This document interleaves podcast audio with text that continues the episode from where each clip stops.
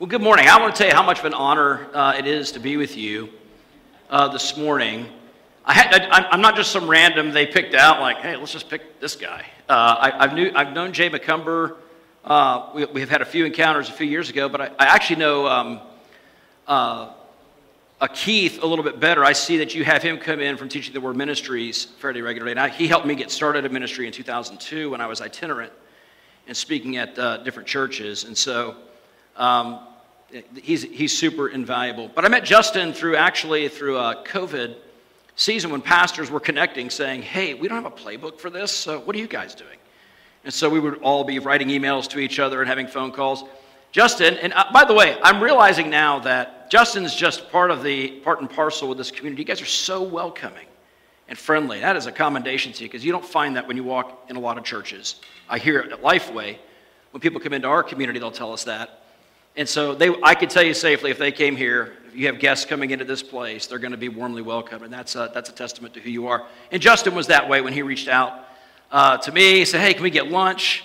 Uh, we've had a few lunches over at Longhorn because it sits right on Lifeway's property. So, you know, like I said, Lifeway's property, not the malls. Anyway, I speak by faith. Um, so that's our connection. I'm going to give you a disclaimer about me. I talk really fast, okay? I've tried for, oh, decades to slow that down.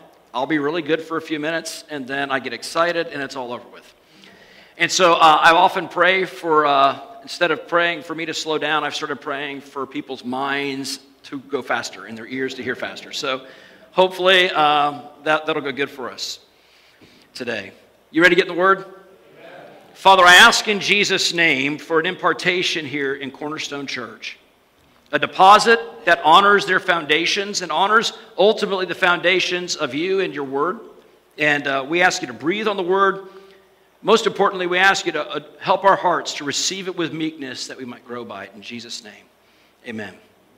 The title of my message this morning is called Bring the Kingdom.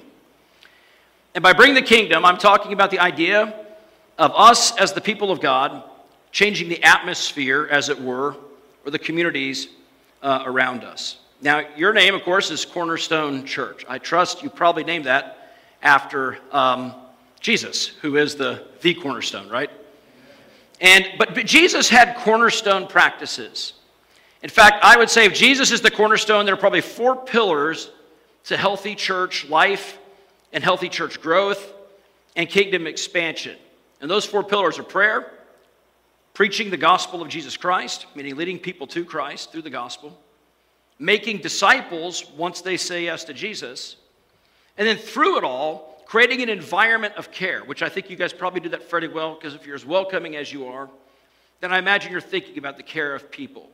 And the fact that I was warned in advance that, uh, hey, they might not even come back because, like, they like fellowshipping, or I think as Matt put it, he said there were days I realized that if uh, I didn't preach, they'd be just fine with that. They'll just connect with each other. So, prayer, prayer I'm going to look at one of the pillars today and that pillar is the pillar of prayer. And I see it's important to you all. You have it up on your banner up there, and I want to talk about that um, as, Jesus, as Jesus taught it. Now, if I were to sum up the purpose of prayer in one Bible verse, it would be the one from Matthew 6, verse 10. It says this Your kingdom come, your will be done on earth as it is in heaven. That, that is, when Jesus was teaching his disciples about prayer, that in his mind is the purpose of prayer. And so uh, we'll talk about that more in a minute. But I want to open up with a story uh, that will help you kind of wrap your mind where I'm going with us. And, um, and it was a true story that happened to me. I was teaching a class uh, that, I, that I used to teach called Cultivating Fiery Devotion. Purpose of the class is just to help people grow in spiritual disciplines in their relationship with God. And, and, the, and the foundational premise starts in Matthew 25 with the parable of virgins, and how you have five wise and five foolish, and their wisdom or their foolishness was determined by whether or not they had oil in their lamps. And Jesus, of course, says this is what it's going to be like when he comes. And so there, there's a dynamic in the church of Jesus Christ today as we get closer and closer to the return of the Lord, where some people have oil in their lamps and some don't, and they would all call themselves followers of Jesus. That's what the parable is bringing out, okay? And so, what ended up happening while I was teaching the class, we were using a facility from another church. And it was an older facility, not too dissimilar from this one. And it was, it was November, and it was freezing cold in the, in the room we were in. I mean, freezing. We were all wearing coats. And I was going over to the furnace, and I was turning it on, and it was blowing like a furnace. Air was coming out, but no matter what I set that thermostat at, it would not blow heat. So we go through the, the first class, uh, you know, and it's cold. I get a hold of the pastor that there, who's, who owns the facility. His name's Jake, and I said, Jake, man, it was freezing. No matter what I did, it, it, I couldn't get that thing to heat up. And he said, oh, I don't know. I don't know what's going on. He researched it a couple days later. He said, Man, I am so sorry. There was no oil in the tank. What, what a prophetic irony. I am standing there, literally living out what it's like when you don't have oil. When you don't have oil, you don't have fire. When you don't have fire, you don't have heat, right? And so I learned a few things that night. I learned at least three things. Furnaces need oil to work right, and so do we, according to Jesus. We need that, that rubbing or that anointing from the Holy Spirit that comes from time in His presence, time in the Word of God in the Scriptures, time in prayer, time in worship. When we make what we do on Sunday morning a, a piece of our daily reality, oil begins to happen.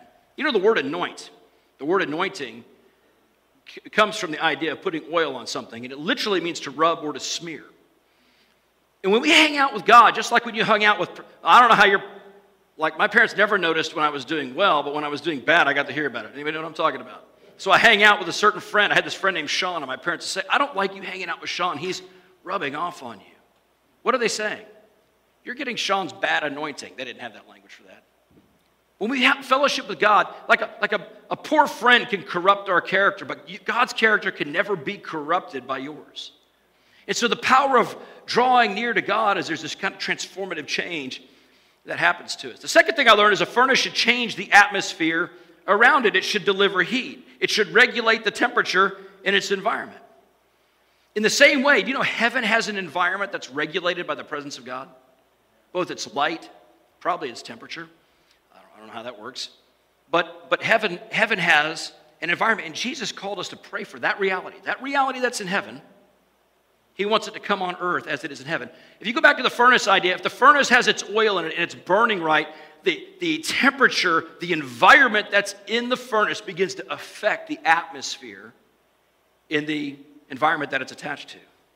And Jesus called us to pray for that reality. And so, let your kingdom come, let your will be done on earth just as it is in heaven. And what would happen if we just lived like we expected that? The third thing I learned is that I expected the furnace to do its job based on its design. Just as a thermostat's designed to control the uh, temperature in a room or a house, God's people are designed to bring his kingdom. You're designed to do it. And your heavenly Father, and honestly, the world around you, is hoping you will. One thing I've learned from, we've, I don't know, We've led, seen over 1,200 people come to Christ since we started Lifeway five years ago. It is. It's an awesome. It's a glory of God. But here's the thing a lot of those people will come at first and act like they don't want what you got. I know that. I've seen it over and over and over again. But secretly in their heart, they got a shadow mission. Please prove me wrong. Because if there's a God, I want to know him. So all that atheistic thinking, I just tell when I have atheist people, I've had people come many times into my lobby. I'm an atheist. I said, and yet you're here. Hmm. And, you know, and those, well, I don't know, I don't believe in God. I said, God doesn't believe in atheists, friend, you know. And uh, God's put eternity in your heart, and He's going to awaken that thing for sure. So, so here's the question then this morning I want to just kind of begin to open up. What does, what does it look like for us as God's people to pray like we expect to see the fulfillment of Christ's training? That training where He said, I'm training you guys to pray for the kingdom of God to come on earth as it is in heaven. Not lesser prayers, as it is in heaven. You know, when Jesus taught that, the disciples had made a request to him, Hey, Lord, teach us to pray. What were they seeing? Because these are Jewish boys. I mean, Jewish young boys. They know the scriptures, it's recited to them. They don't learn it by reading it, they learn it by orally. And most Jewish boys in that time period of history would know at least the Pentateuch, the first five books, because they were judged by it. They would know that by the time they were 13 years old. And so they would go through each year, they would learn another book uh, until they got the, the first five basically internalized, possibly memorized. They saw a lot of prayer. They'd been to a lot of temple gatherings. It'd be like us going to the Wailing Wall today. There are religious people, they know about prayer. When they said, Lord, teach us to pray, it wasn't like they didn't have a clue about prayer. And just like many of you in this room, if I say I'm going to talk about prayer, like, that could be like boring. But it's because you've got an understanding of what it is. And I bet if the, those boys had been taught, his disciples had been taught, hey, I'm going to teach you about prayer without seeing Jesus' prayer life first, without seeing his life, they might not have been interested either. But Jesus would get up and he would go, he would pray in the morning. Sometimes he'd pray late at night, but all through the day, they saw the results of his prayer life as he was bringing the kingdom in the form of good news, kind acts of service to people, driving out demons, healing the sick, miraculous provision type stuff. And at some point, they kept watching that going, hey, Lord, teach us to pray, like John taught his disciples. And there might have been a big parenthesis hanging over that wasn't said. It would go something like this Not like we learned growing up. You pray, and the outcome of your prayer life is authority to change the world around us. I want that kind of prayer life. How about you? And so I don't know uh, if, if you have read the book of Acts recently. I love the book of Acts. I love the book of Acts because the Gospels, I get to see all that Jesus did. But in the book of Acts, I get to see Jesus in people doing stuff. There's, I don't know about you, but when I study Jesus, I don't always get Jesus. Jesus says some crazy stuff. I don't always understand. I can understand his works, I can understand his love, but I don't always understand what he's communicating and what he's doing. When I look at the disciples, I can see the interpretation of what they understood by the way they live. And, and, and so it reads like, a, honestly, it reads like a great movie. I mean, it's got, you know, it's got, it, it opens up with a, a conversation with Jesus, then a prayer meeting, then an outpouring of the Holy Spirit, then a, then a church goes from like a 120 person local church to like a 5,000 person church at the end of the week. I always love when people say, I don't like the mega church. I'm like, the mega church was born on the first day of the church, you know, uh, by the outpouring of the Holy Spirit, you know, and so those kind of things. And so, um, but it reads like that. I want to look at a passage. I want to look at a passage of those who were taught directly by Jesus and see how they interpreted and lived out Jesus' call on earth as it is in heaven. Because I believe they probably had a better idea of what Jesus meant by what he said simply because of their close proximity and they're being trained by him personally. So I'm going to start in Acts chapter 12. We're going to look at verses 1 through 16. And it reads It was about this time that King Herod arrested some who belonged to the church, intending to persecute them. He had James, the brother of John, put to death with a sword. When he saw that this met with the approval among the Jews, he proceeded to seize Peter also. And this happened during the festival of unleavened bread. After arresting him, he put him in prison, handing him over to be guarded by four squads of soldiers each. That's 16 people guarding basically a gentle apostle. He must have been a threat. Herod intended to bring him out for public trial after the Passover. So Peter was kept in prison, but the church was earnestly praying to God for him. The night before Herod was to bring him to trial, Peter was sleeping between two soldiers bound with two chains, and sentries stood guard at the entrance. Suddenly, an angel of the Lord appeared, and a light shone in the cell. He struck Peter on the side and woke him up. Quick, get up, he said and the chains fell off Peter's wrists. Then the angel said to him, Put on your clothes and sandals. And Peter did so. Wrap your cloak around you and follow me, the angel told him. Peter followed him out of the prison, but he had no idea what the angel was doing was really happening. He thought he was just seeing a vision. They passed the first and second guards and came to the iron gate leading to the city. It opened for them by itself, and they went through it. When they had walked the length of one street, suddenly the angel left him. Then Peter came to himself and said, Now I know without a doubt that the Lord has sent his angel and rescued me from Herod's clutches and from everything the Jewish people were hoping would happen. When this, had, when this had dawned on him, he went to the house of Mary, the mother of John, also called Mark, where many people had gathered and were praying. Peter knocked at the outer entrance, and a servant named Rhoda came to answer the door. When she recognized Peter's voice, she was so overjoyed, uh, she ran back without opening it. I'm not hospitable Y'all are a lot nicer than her. Um, and exclaimed, Peter's at the door. You're out of your mind, they told her. When she kept insisting that it was so, they said, It must be his angel. But Peter kept on knocking, and when they opened the door and saw him, they were astonished. Now, I want to examine this passage a little more closely, and I want to see what we can learn about how the first century church walked out what Jesus taught about prayer and, and, and what we can learn about how we should walk out prayer uh, in our own lives to bring God's kingdom. And I got three observations I want to bring out of this passage as we looked at it. Number one, to bring the kingdom, we need to utilize prayer as a serious solution to real problems. And the reason I bring up serious solution is I think for a lot of people, prayer can have a religious component dynamic, maybe something that makes you feel good in your conscience. But I find that a lot of people are not actually expecting their prayers to be answered. I'm sure that comes from history, that comes from a lot of different things uh, that feed into that. So I'm, I'm really calling us, from what I see in this scripture, what I see the early church walking out, what they believed about Jesus' training. We need to utilize prayer as a serious solution to real problems.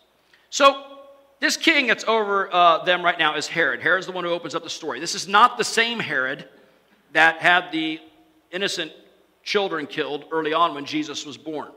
This is a different Herod. And in fact, if you go try to study the history of Herods, there are so many of them, it's ridiculous. A very popular name. You know, and so uh, it'd be like John or something in our culture or whatever. And, and, and so I, as I researched this Herod, this particular Herod, according to uh, Josephus, who was the Jewish historian during that time, in the book of Antiquities, he was considered a good king by both the Greeks and Jews. Everybody loved him. And so it was in the context of that relationship he began to harass the church of Jesus. Now, to put things in perspective, John, or James, this is James, not the one who wrote the book of the Bible, James, but the brother of John, the one who would have been in Peter, James, and John, that crew. So, I mean, no longer after Jesus ascends and the early church gets going, this guy's killed early on. He's probably, probably the first martyr of the church, outside of, of course, Jesus himself. So he just gets executed. The, the church's answer, listen, so, so and they know that uh, Herod is planning to do the same thing to Peter. Now, I want you to notice what the church does. Oh, man, guys, uh, you know, James was just killed. Peter slaughtered next. What should we do? Let's have a prayer meeting.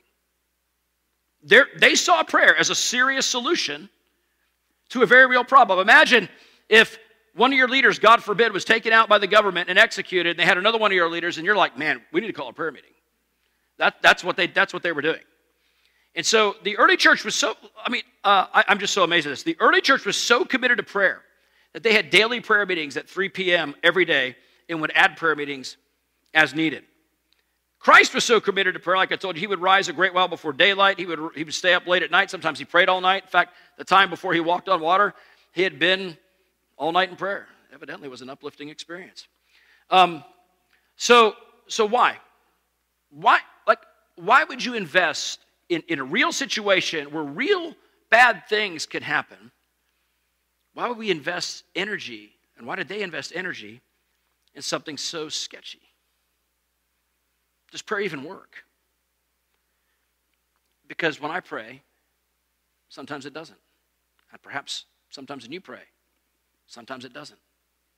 And, and so it could feel unreliable. But I want to show you something. I want to show you a couple stories in the Bible to illustrate their commitment to prayer as a serious solution to real world problems, and then we'll progress talking about our own hearts in this. Um, one time they were on their way to a prayer meeting actually at 3 p.m. There was a guy they say he's an older, he was an older man, roughly in his 40s. I'm like 51. I'm a little offended to that. But anyway, an older guy in his 40s was lame. He had been, his, his, he'd been paralyzed or lame, as it were, from birth. Whenever you see lame, that's what it means in the scriptures. He'd been paralyzed from birth. And so I, I was in a country, I went to Cambodia and I did missions there. Because the Khmer Rouge had really hurt uh, the people of Cambodia, there were mines and all kinds of stuff, and farmers would get blown to, I mean, hurt, like not blown to bits in the sense of death, but they hit these mines and it might dismember them, it might leave them blind, and those kind of things. And this one particular guy, I saw a guy in Cambodia who has missing like at least one limb, and his eyes were turned back white. And I compared that to the poverty in our nation when people say, you know, will work for food or something. I'm not here to judge them, but I'm saying this guy couldn't, there is no job for him. If people don't provide for him, if they don't give alms to the poor, he's not making it.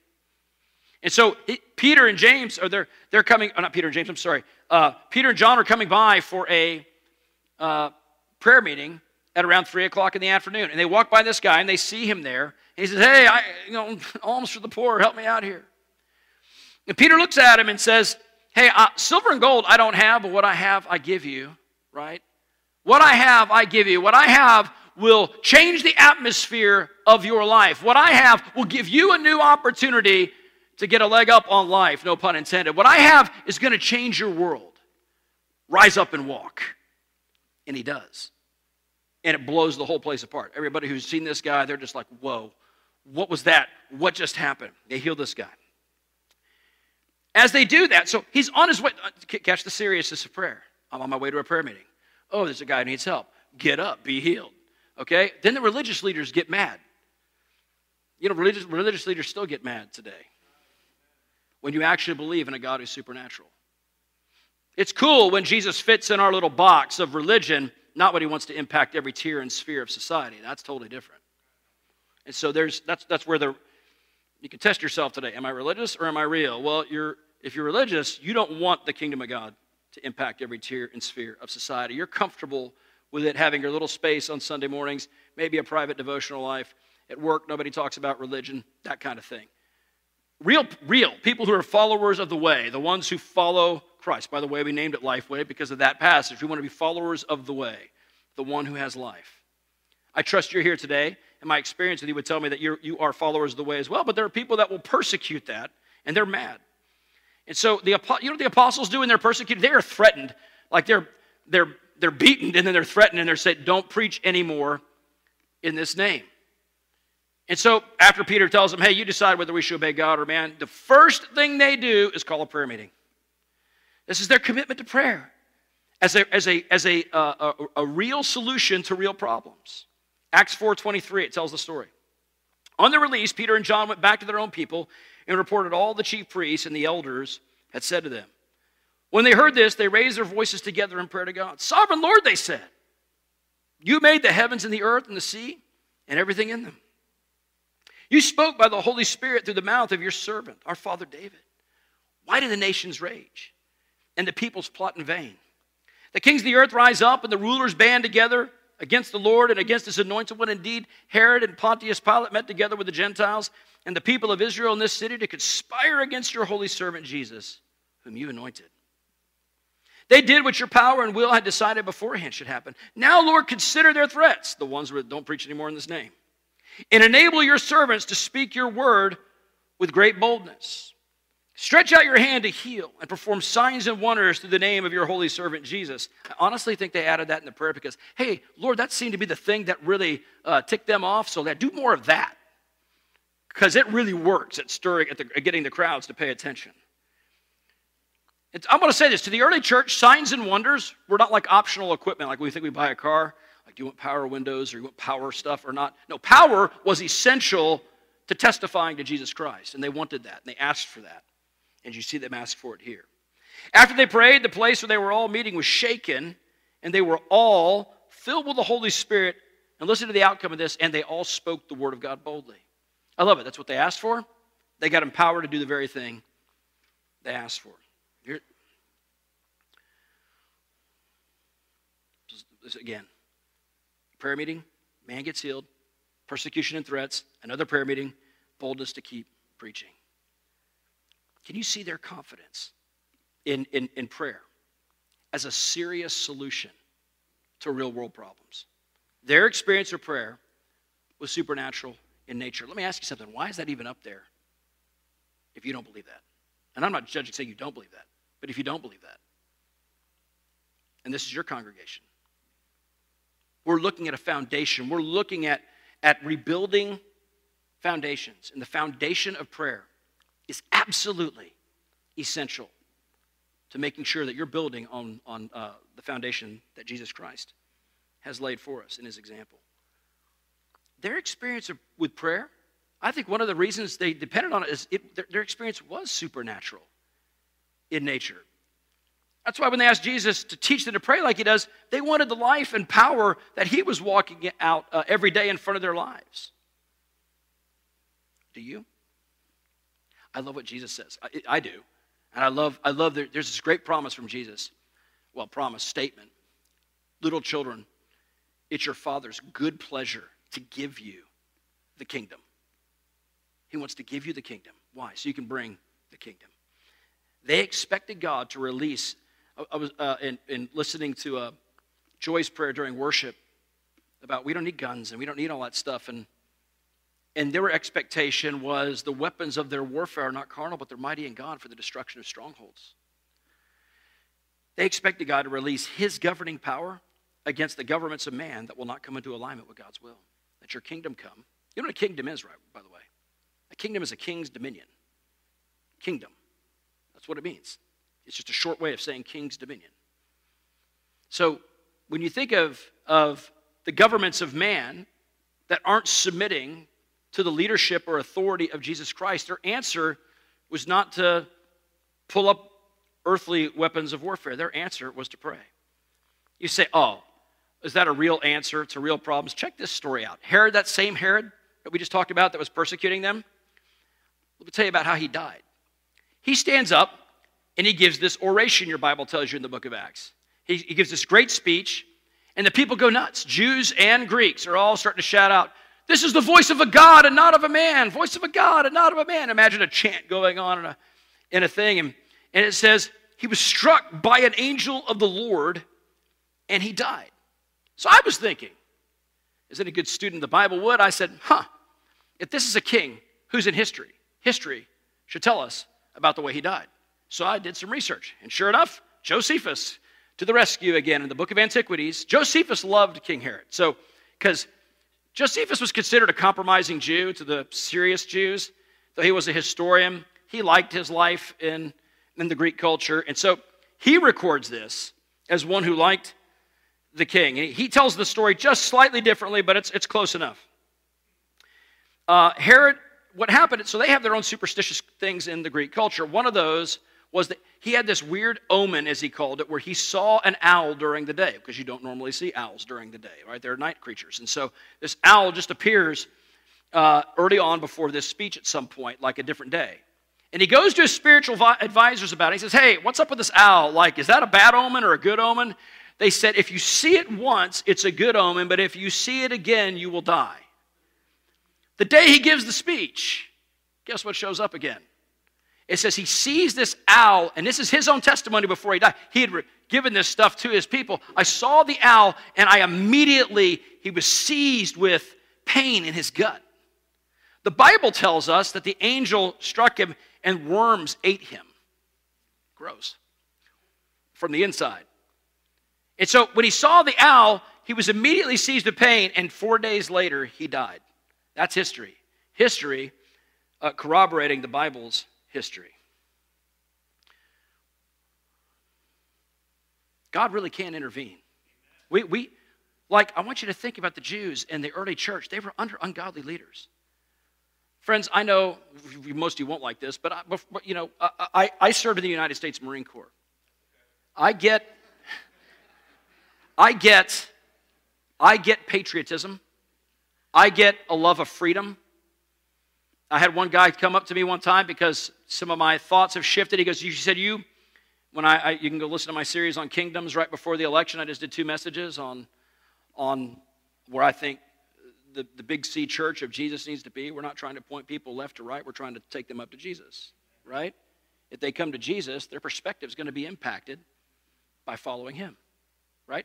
So I had this guy come up to me and say, You're not a real patriot. I said, Did you raise your hand and swear an oath to the Constitution of the United States to defend it from all enemies, foreign and domestic? And were you quite ready to give your life?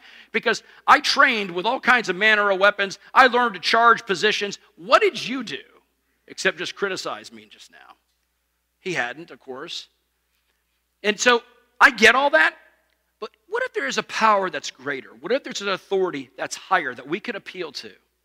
Because I believe we can. And by the way, I still have two sons. I got two sons in the Air Force right now. I'm not against the military. I just know, man, compared to God, that's just weak. It's the spirit of if the Lord builds the house, unless the Lord builds a house, the laborers labor in vain, unless the Lord guards the city, the watchmen watch in vain. You follow the logic there. And so they expected God to release his governing power against the governments of man that will not come into alignment with his will. What if a church took that seriously? I mean, the big C church in the country, and we began to go, God, this nation is not our nation, it's ultimately yours.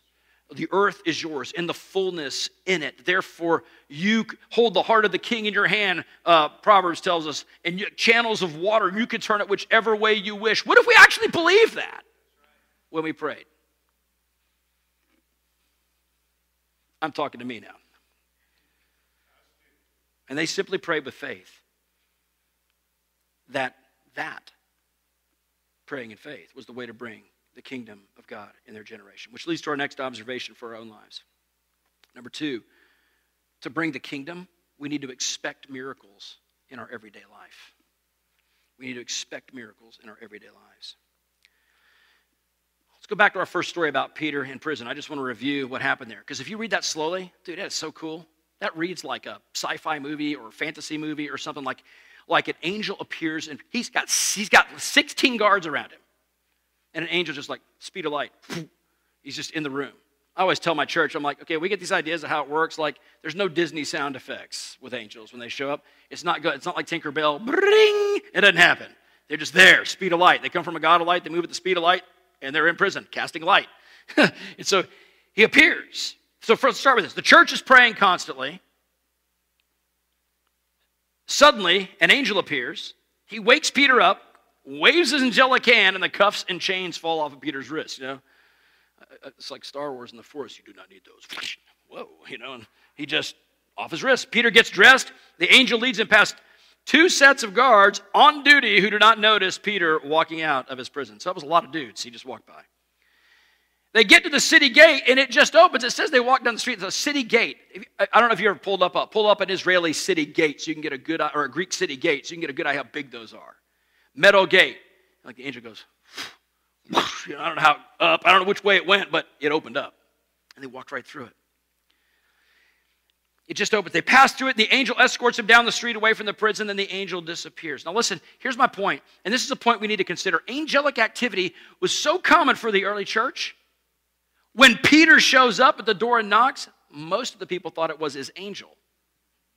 Would you think that ever? That would never enter my mind.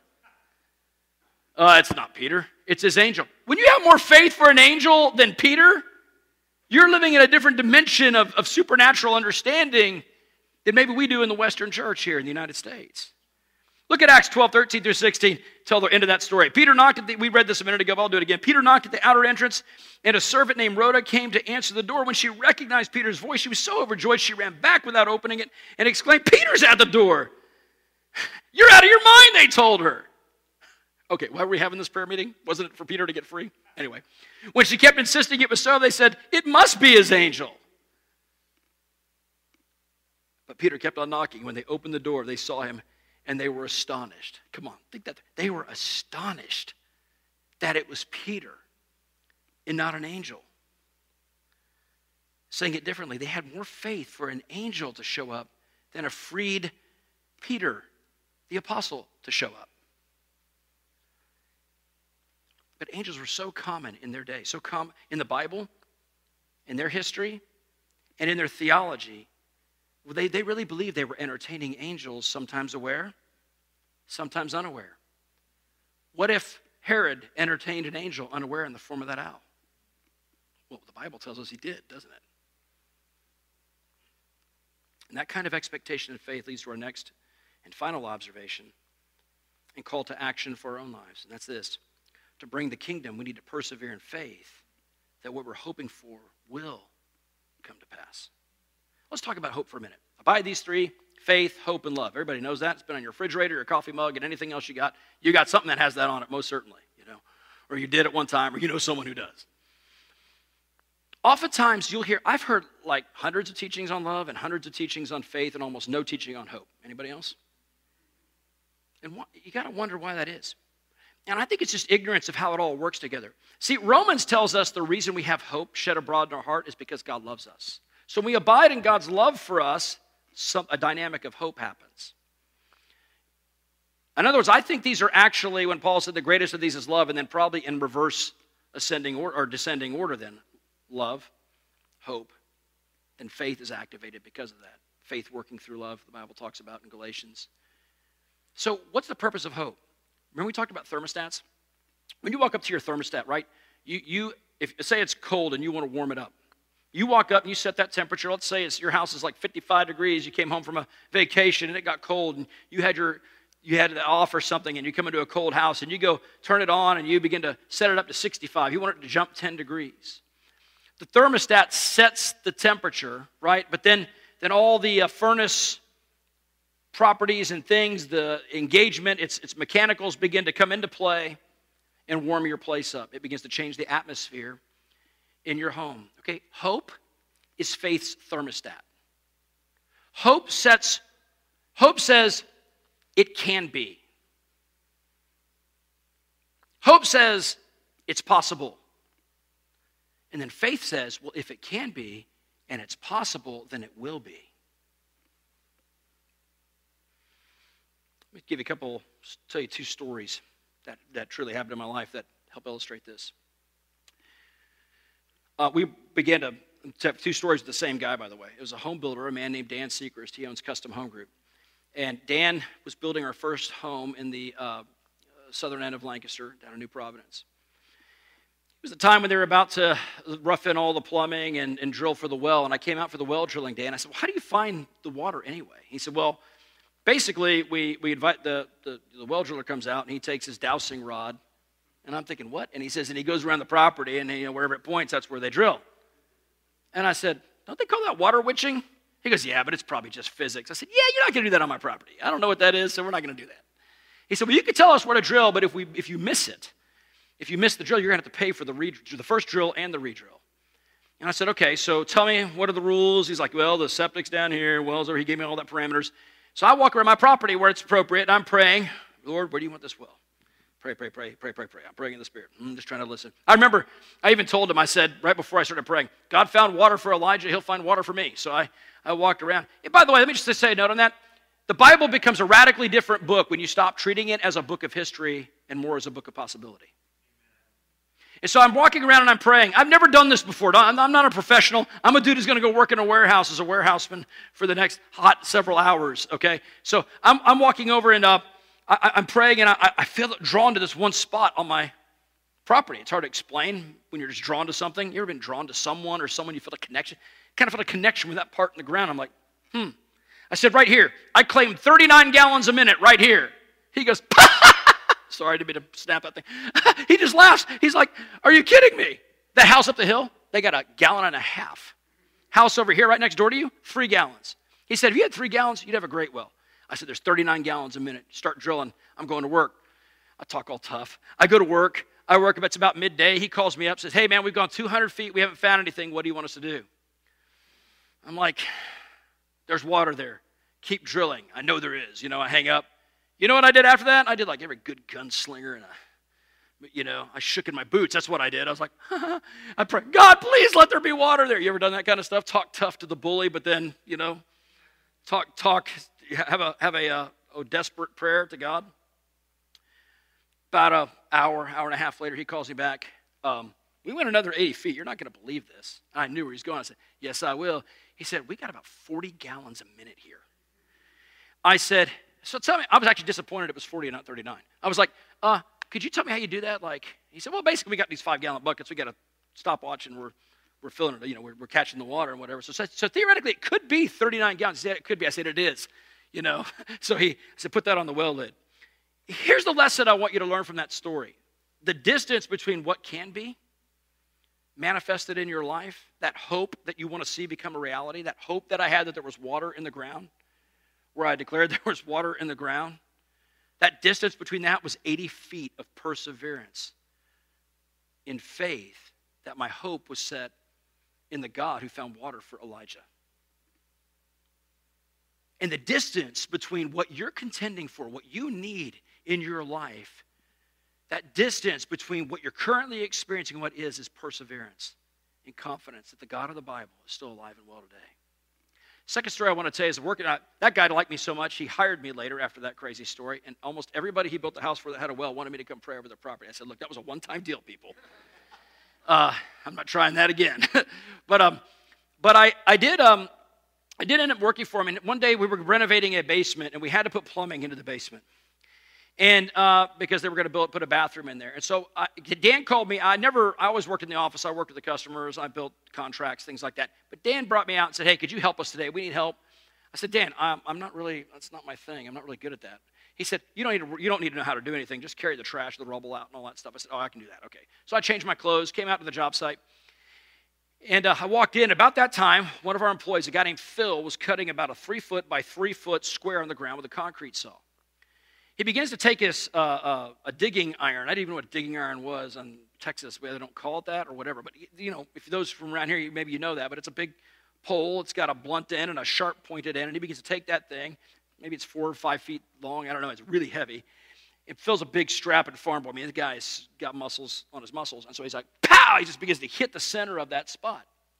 I see to Dan. Dan, I'm over Dan away from Phil. I'm like, what's he doing? He's, he's going to break the concrete so we can put the plumbing in. I said, he's not going to get through that concrete. He's like, I said, have you heard of gap power supply? Why don't we go rent a jackhammer or something? He's like, oh, no, no, he'll get through that. Phil keeps going. He probably hits it 100, 200 times. I don't know how many times he hit it. But as he keeps hitting it, by about the three times before it would collapse, I begin to see what looks like flashing. I'll call it a sign that a breakthrough is about to come. But I see this flash happen multiple times, eh, maybe, maybe three times or whatever. It wasn't much. I think the reason it was flashing is because the, you know how the concrete gets that polished look in a basement? I think the light hitting it began to move as the, as the floor moved, and so it looked like it was flashing. Hits it, and by that, so it's, it's down to a little T minus whatever, about to break through. Three, two, and then, and it falls through. I heard the Holy Spirit speak to me out of the blue. He just said to me, Pay attention to what you just saw. That's how you break a stronghold. So I said, Lord, what do you mean? He said, In this parable of a picture, Dan's the intercessor, Phil's the Holy Spirit, and you're the devil. I'm like, what? he says, the intercessor carves the target on the ground and declares what he's going after. The Holy Spirit then begins to respond to the prayers and begins to pound. Maybe angels and all that, the spiritual realm of God's realm, begins to respond to those prayers and begins to pound the stronghold. For those who say, I don't know about all that, see Daniel. Okay, the book of Daniel covers this real well. Okay, so then Uh, he pounds it. About that time, when the intercessor starts to go to get a breakthrough, the devil comes along and says, You're not going to get your breakthrough. You don't have enough power. And he says, All the intercessor has to do is maintain their hope and faith that what God has revealed to them, what God has spoken, and the thing they're going after is the will of God. They're seeking to bring the kingdom on earth as it is in heaven. All that intercessor has to do is look at the devil and go, We will get our breakthrough. Period. Just maintain that faith and don't give up. Persevere. And, and he said, and then the breakthrough, uh, of course, will come. Here's the point I want to make to you about whether it's the water, whether it's a breakthrough like the concrete. See, the, the, the, the, there was no breakthrough until there was. I, I wasn't raised in the church, I grew up in the world. Growing up in the world, I lived a sinful life. I had all kinds of bondages when I came to Christ. And some of those things hung on for a while afterwards. I was addicted to smoking. I, I would smoke like two packs of Marlboro Reds a day. I remember praying every day, God, free me from addiction. I don't want to be, I want to follow you wholeheartedly. This is, a, this is in my way. And, and so he, um, the Lord said, well, you, I felt like the Holy Spirit spoke to me. He said, You love smoking. okay, I'm not going to argue with God. Okay, yes, I do. He says, Pray for the character of Jesus because the character of Jesus won't sustain cigarettes. I thought, cool idea. And I'm not smart. I had to be God because I'm not even smart enough to think of stuff like that.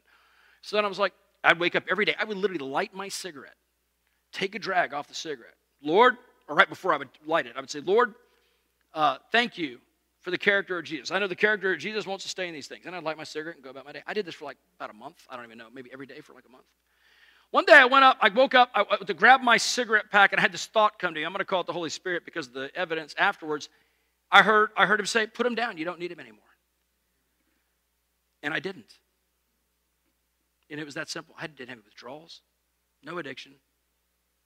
See, breakthrough didn't come. There was no breakthrough until there was.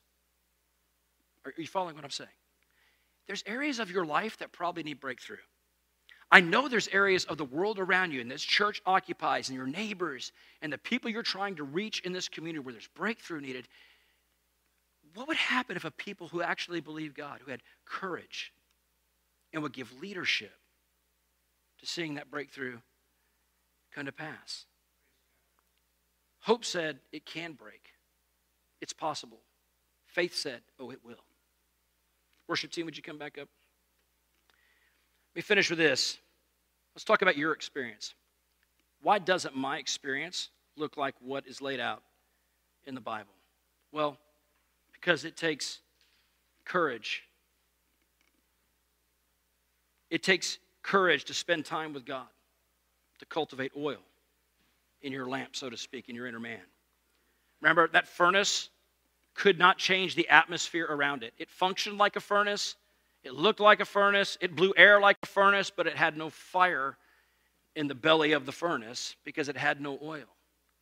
There's a lot of people running around. They look like the church, they hang out with the church, they sound like the church, but they've not been in the presence of God. And so they have nothing going on inside their inner man. And so we'd say blowing hot air, but they're actually not, they're blowing cold air. And, and so when we put ourselves in the presence of God, and listen, don't complicate that. People like, I don't know if I do it right. I hear this all the time when I'm discipling people. I just, I'm sure I'm doing it right. I promise you, a sovereign, omniscient, all powerful God knows when you're trying. I could tell you stories, but we're out of time. More stories about my own personal life in this. I didn't grow up in a Christian home. I knew none of this. Everything I told you today, zero of it was taught to me growing up. But I just tried in faith that God's grace is bigger and better than my effort. And that if I will show up, so will He. If I will draw near to God, He will draw near to me, and He'll draw near to you. It takes courage to spend time with God. It takes courage to depend on prayer as a serious solution to real problems. Because when you people are facing something they're going through, and I was like, "Well, can I pray for you?" Well, depending upon where they're at with that, I've had people go, "Yeah, sure," but they mean like at a distance, don't touch me and stay far away from me. You know, you know those people. You probably try to pray for someone once once or twice in your life. To, to take, take on when the world looks at prayer as just like, that's nice, that's your little lucky rabbit's foot. No, man, that's a real, that's a serious solution. It takes courage to create a culture of prayer in our churches. In fact, it takes leadership. So remember, Peter's kept in prison, but the church was earnestly praying to God for him. Here's what I want you to catch here. Sometimes the thing we're facing is in its own prison. It's sometimes I believe there's many times God will call us, don't pray alone. They prayed together for his release. Maybe one of them said, I don't know if I can believe for this. It looked like they all weren't really believing for it because when he showed up, they, they thought it was an angel. I love their faith. I got faith for angels. I don't have faith for freedom. Okay, that's awesome. I wish I had faith for angels. Anyway, you know, so it's that kind of thing. So they, they prayed together. Don't face your stuff alone. And I, I want to call the leadership of this house, however you represent, however you get it through your teams, what would it look like? I don't know if you have prayer meetings here during the week, but what if we try to have a daily prayer meeting at Lifeway Church every day? And we do that because I believe that there's nothing, uh, we, if you ever come to our church, we're very 21st century. We got all the things people want to hate on churches for. I got haze. I got moving lights. I got all that stuff. But more importantly, I've got the presence of God in our midst. And that comes from asking, seeking, and knocking. In fact, I want to say this in the we often want the extraordinary all these stories, right? But remember, they had a daily prayer meeting. They didn't see the extraordinary every day. They did the ordinary every day, and then the extraordinary would follow at some point. We often say, God, I'll show up and do the ordinary if you'll do the extraordinary. God says, just show up and do the ordinary because it's good for your heart. But believe that I'm going to move, and then at some point I will move. And I'll move in your circumstance, and I'll move in your world, and I'll, I'll blow your mind. It takes courage to believe that God will miraculously intervene in our lives today. It takes courage. I had a young lady, her name's Victoria, a young mom. Her name's Victoria Buckwalter. She's a member of our church. She shared this last year at our members, uh, annual members meeting. She shared the story of going through Core Discipleship Intensive, which is our discipleship program, because remember, one of the pillars of the church is making disciples. And she was going through the 16 week program, and while she was in it, she, she told the story about she grew up with a uh, uh, autoimmune disorder that attacked her esophagus. And so she had this, there's a name for it, but I don't remember it. It's long and weird, you know, and all that medical. But it attacked her esophagus. And so she would have to see a doctor annually just to see how it's going. They expect this to degenerate over time. One of the outcomes of this particular autoimmune disorder is that food would get lodged or stuck, and it made her very afraid to just eat. Something that should be pleasurable is fearful for her. And one time while she was in court, because in, in, the discipleship program, a good discipleship program is going to reveal God to you theologically, right? You're going to see God. But we also have a tendency then to see ourselves in the light of those experiences. And she was coming to know a good, good father, a good God. And God said, You know, Victoria, one of the, she, as your ears begin to be open to hear the Holy Spirit, she said, He said, You ask me every time you face this to get you through it. How come you don't ask me to heal you from it? And she said, Well, Lord, because think about it, you've lived with something your whole life. Like it's like those of us who I wear glasses, those, those of us who wear glasses, asking God to heal something that's been around, a chronic disease that's been around for a while, is hard to ask for healing for. We just get used to having it in our life, right? And she was used to it. And on top of that, she said, Lord, I'm not worthy of being healed. Like, I'm, I've got my issues and I got my sins. And he said, You don't get how this works. You know, I saved you by grace through faith. Everything comes through that. Your sins have already been forgiven. Ask me, I want to heal you. We have a meeting, we have a, a, a weekly prayer meeting. We call it Ascend. It's a night of worship and prayer. And uh, we, we come together, and by the way, you're all invited on any given Wednesday at 7 p.m. if you want to hang out and pray with us. We'd love people to other churches to come from the community. Many we do have several, like you Living Word. Some of these other ones come, and you're always welcome to come worship with us. Stay at your church on Sundays. We can come hang out with us and pray on Wednesdays, and uh, it's fun. And or you can come to any of our day prayer meetings. But in this particular meeting, one of the things we do is we just worship. There's no agenda but to worship and wait on the Holy Spirit and see what He wants to do.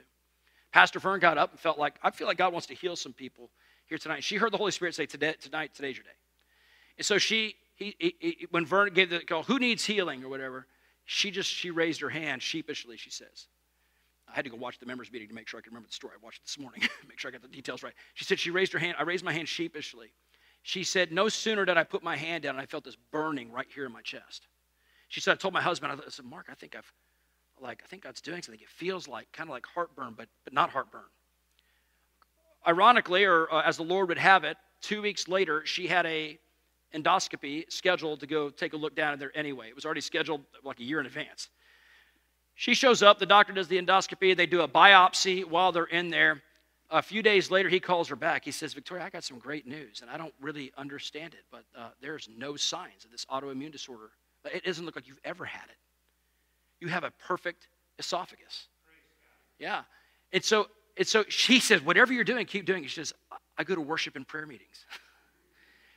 Do, you think her testimony has not only did it change the atmosphere of her life, do you think it changed the atmosphere of the doctor who heard it?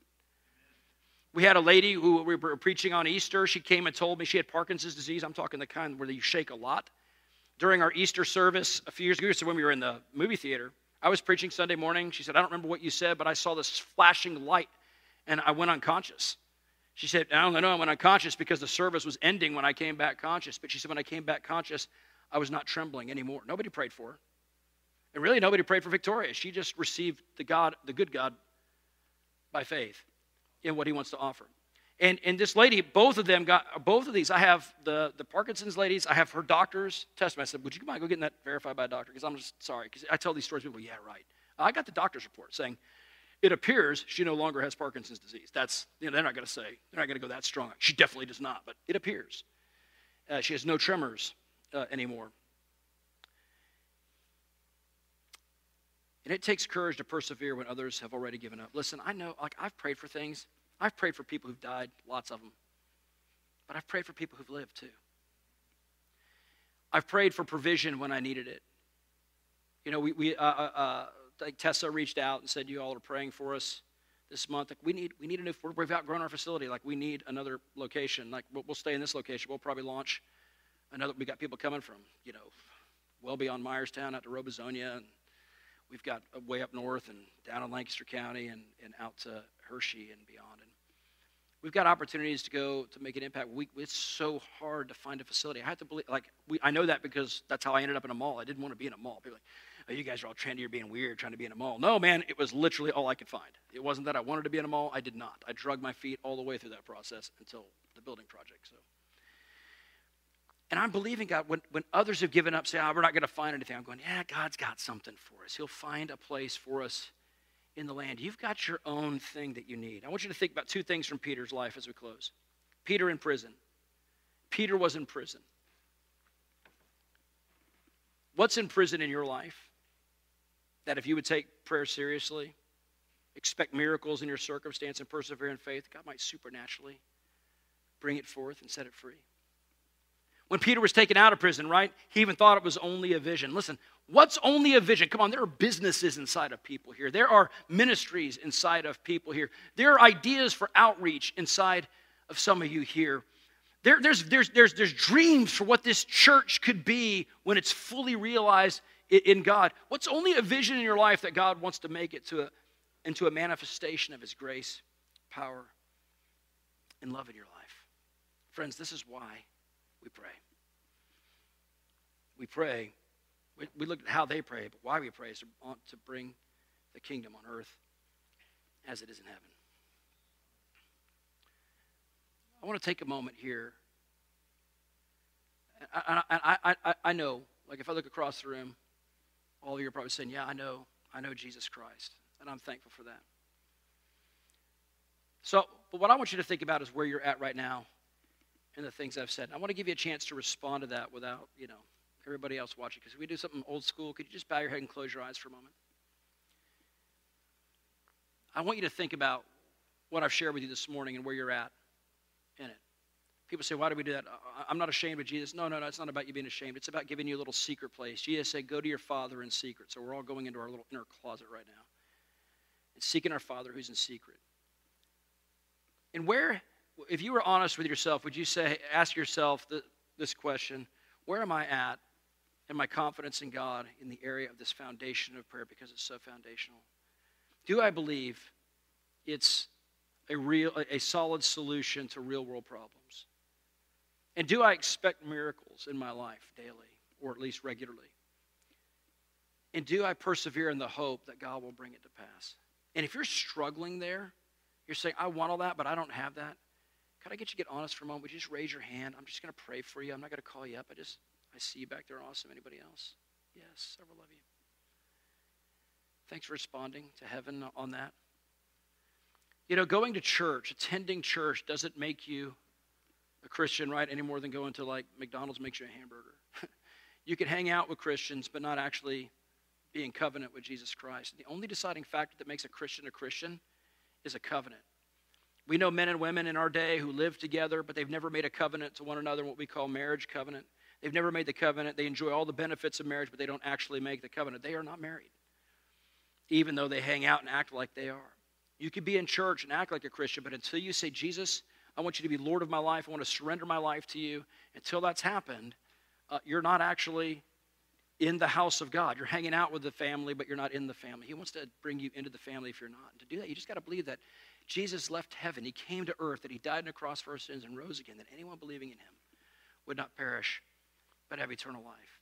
If you're here today and you're saying, man, I, I feel a stirring. I, yeah, I hang out, but I want the reality of what you've talked about today. If that's you, would you raise your hand? I'm not going to call you up either. I'm just going to pray for you. I see you. Yes. Anybody else? Love it. God loves that. God, the angels in heaven rejoice you. Can put your hands down. Would y'all join and respond? Can we pray a responsive prayer together for those uh, for, to, to lead people to Christ? And then we're going to deal with our unbelief as it pertains to prayer. Would you, would you just pray this with me? Could you say something like this? Say, God, I come to you in Jesus' name. I ask you to forgive me of my sins. I ask you to fill me with the Holy Spirit I think that would play for all of us. You could probably get a little bolder on that one. I ask you to fill me with the Holy Spirit and empower me to do the works of God. I want to be one who brings the kingdom in my sphere. Jesus, I confess you're Lord of my life and you're Lord of the church. And I ask that you would strengthen me to see prayer as a real solution to real problems. Increase my faith to expect miracles every day. And give me the fortitude to persevere and not give up until I see your breakthrough. In Jesus' name. Amen. God bless you. Let me hand it back over to your leadership.